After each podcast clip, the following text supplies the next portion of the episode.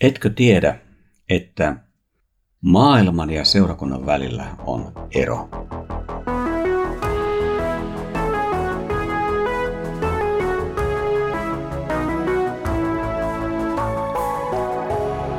Kirjoitusten pauloissa. Tervetuloa kuuntelemaan Kirjoitusten pauloissa podcastia. Olen Ilkka Rytilahti, kansanlähetyksen valtakunnallinen raamattukouluttaja. Jatkamme tänään matkaamme Paavalin ensimmäisen korintolaiskirjeen parissa luvun 11 puolivälistä eteenpäin. Paavali puhuu vielä hetken seurakunnan kokoontumisesta ja siirtyy sen jälkeen tarkastelemaan kysymystä pyhän hengen lahjoista. Korinttilaisten jumalanpalveluselämä oli kaikkea muuta kuin tylsää. Siinä tapahtui paljon näyttäviä asioita, mutta siinä ilmeni myös monenlaista epäjärjestystä. Paavalin mukaan hälyttävintä kuitenkin oli, että heidän kokoontumisensa ei tehnyt heitä paremmiksi, vaan pahemmiksi. Eli armolahjojen runsas esiintyminen ja käyttö eivät ole sinänsä riittävä tae siitä, että seurakunnan elämä on kunnossa. Joidenkin käsitys siitä, että näitä lahjoja saaneet ovat todella hengellisiä, on puolestaan täysi väärinkäsitys.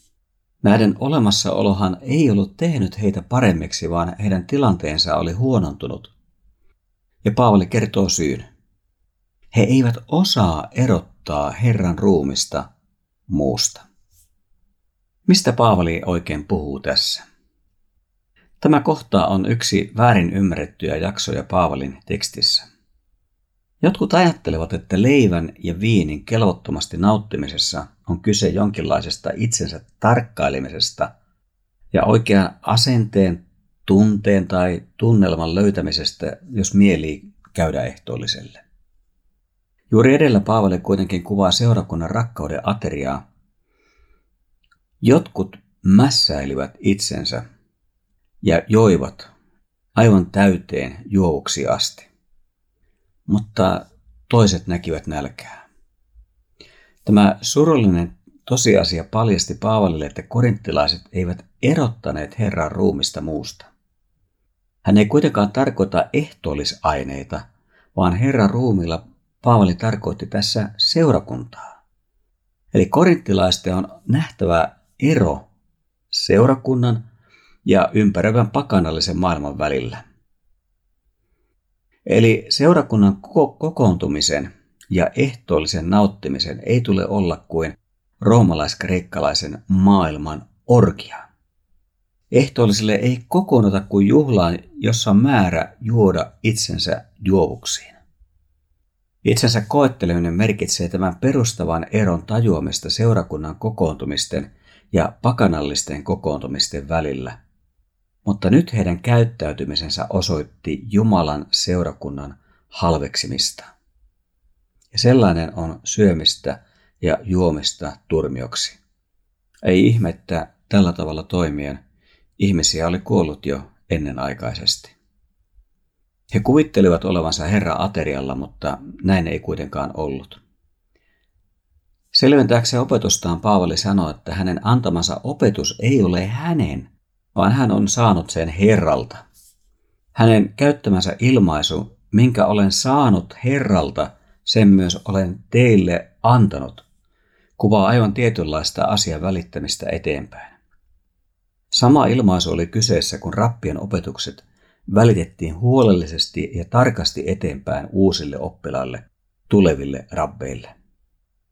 Sama ilmaisu on käytössä, kun Mooses välittää saamansa opetuksen Jumalalta Joosualle. Tämä perinteen mukainen välittäminen kertoo meille, että jo hyvin varhaisessa vaiheessa, ennen kuin ensimmäistäkään Uuden testamentin kirjaa oli vielä kirjoitettu, seurakunnalla oli käytössä auktoritatiivinen opetus uskon keskeisistä kysymyksistä. Siis vain muutamia vuosia ylösnousemuksen jälkeen. Mikäli tällaista opetusta ei olisi ollut, ei myöskään uusia seurakuntia olisi voitu perustaa tämän apostolisen opetuksen ympärille. Korintin nuoren seurakunnan elämää varjostivat ja uhkasivat monet ongelmat.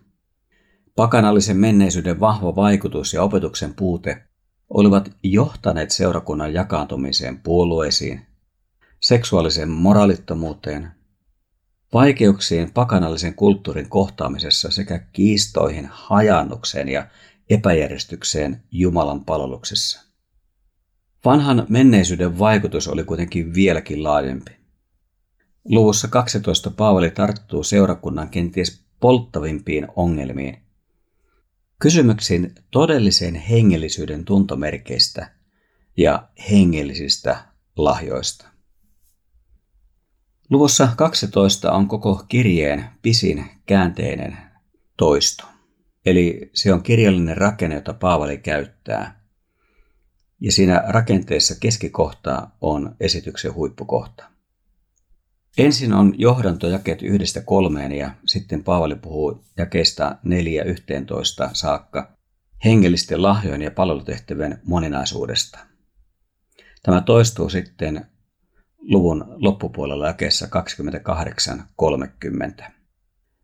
Jakeissa 12.14 puhutaan Kristuksen ruumiista. Jälleen sitten loppupuolella jakeessa 25-27 hän puhuu Kristuksen ruumiista. Ja keskellä oleva jakso jakeet 15-24 sisältävät vertauksen ihmisruumiista. Se on tämän esityksen huippukohta. Eli siihen Paavali keskittää sanottavansa tärkeimmät kohdat.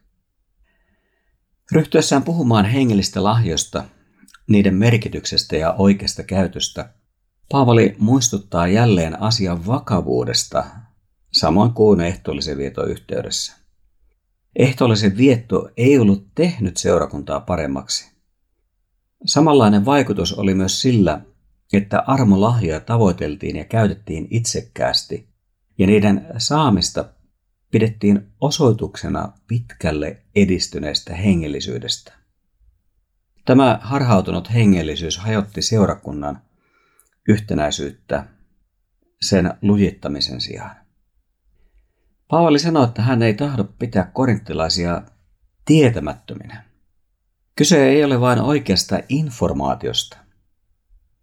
Nimittäin kun korinttilaiset olivat vielä pakanoita, heitä vietiin mykkien epäjumalien luo. Juutalaisille oli sekä kauhistus että käsittämätön asia, kuinka voidaan seurata jumalia, jotka ovat mykkiä. Israelin Jumala ei ole mykkä. Hän puhuu. Korinttilaisten eksyminen hengellisten lahjojen käytössä ja ymmärtämisessä oli hengelliselle elämälle tuhoisaa. Se oli terveen hengellisen elämän todellinen uhka. Ja Paavali ei tahdo, että korinttilaiset tekevät syntiä tietämättömyytensä vuoksi. Nyt seuraukset tunnepitoisesta tunnelman mukaan ohjautuvasta uskonnollisuudesta olivat jo nähtävissä. Kokouksessa oli eräitä, jotka luulivat toimivansa hellisesti, kun he huusivat, Jeesus olkoon kirottu. Ehkä taustalla on se, että heille puhe Jeesuksen Jumalan ihmiseksi tulemisesta ja edelleen hänen heikkoudestaan ja häpeällistä kuolemastaan ristillä oli kestämätöntä ja käsittämätöntä. Eihän Jumalan voima voi mitenkään ilmetä tällä tavalla. Jumalan voiman täytyy esiintyä ja olla tunnettavissa ja koettavissa jollakin muulla tavalla. Tämä näkemys ei ole lähtökohdaltaan kuitenkaan kristillinen. Ja Paavali osoittaa se hyvin painokkaasti. Kun korinttilaiset olivat vielä pakanoita ja he tavoittelivat silloinkin todellista hengellisyyttä. Ja he ajattelivat kohdanneensa sen, kun he tunsivat vastustamattoman voiman vaikutuksen sisimmässään. Hengelliset voimat tempasivat heidät mukaansa. Ja täten he olivat pakanallisessa menneisyydessään tottuneet pitämään todellisena hengellisyytenä jotakin sellaista, joka tapahtuu heissä itsessään ja koettavasti. Mutta tällöin he tulivat vedetyksi mykkien epäjumalien luo, joiden takana vaikuttivat riivaidavallat. Tämä osoittaa, että todellista Jumalan toimintaa ei voida päätellä koettujen tuntemusten voimakkuuden perusteella, Mutta missä ja miten Jumalan toiminta sitten ilmenee? Kun korinttilaiset olivat kuulleet evankeliumin julistusta ja tulleet uskoon sen vaikutuksesta, he olivat kohdanneet elävän Jumalan. Eli he olivat kuulleet Jumalan puhuvan itselleen, ymmärrykselleen, tahdolleen, omalle tunnolleen, tunteilleen.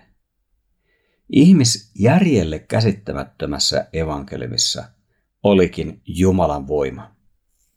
Ja Jumalan puheilla on todellinen, todennettava vaikutus. Se synnyttää uskon Jeesukseen. Se synnyttää yhteisön, joka tunnustaa Jeesus on Herra. Tämä on kristillisen seurakunnan varhaisin tunnustus. Se keskittyy Jeesukseen. Hän on ihmiseksi tullut Jumala. Hän on ristiin naulittu ja ylösnoussut vapahtaja. Ja tätä ei kukaan voi sydämessään tunnustaa muutoin kuin pyhän hengen vaikutuksesta. Tämän pyhä henki tahtoo saada aikaan ihmisessä. Ja sen takia Jeesusta kiroava puhe ei voi mitenkään lähteä Jumalan hengestä. Ja tämä tarkoittaa sitä, että Jumalan totuuksia ei voida johtaa ihmisen kokemista tunteista, vaan ne löydetään Jumalan ilmoituksesta. Päästäkseen kestävälle pohjalle armolahjojen käytön suhteen korinttilaisten oli välttämättä päästävä näkemään, millaisesta yhteisöstä Kristuksen ruumiissa oikein oli kyse. Samahan oli jo aiemmin ollut esillä, kun Paavali oli puhunut seurakunnan johtajista. Mikä tämä kestävä perustus oikein on? Mitä siihen kuuluu? Siitä me jatkamme seuraavassa jaksossa.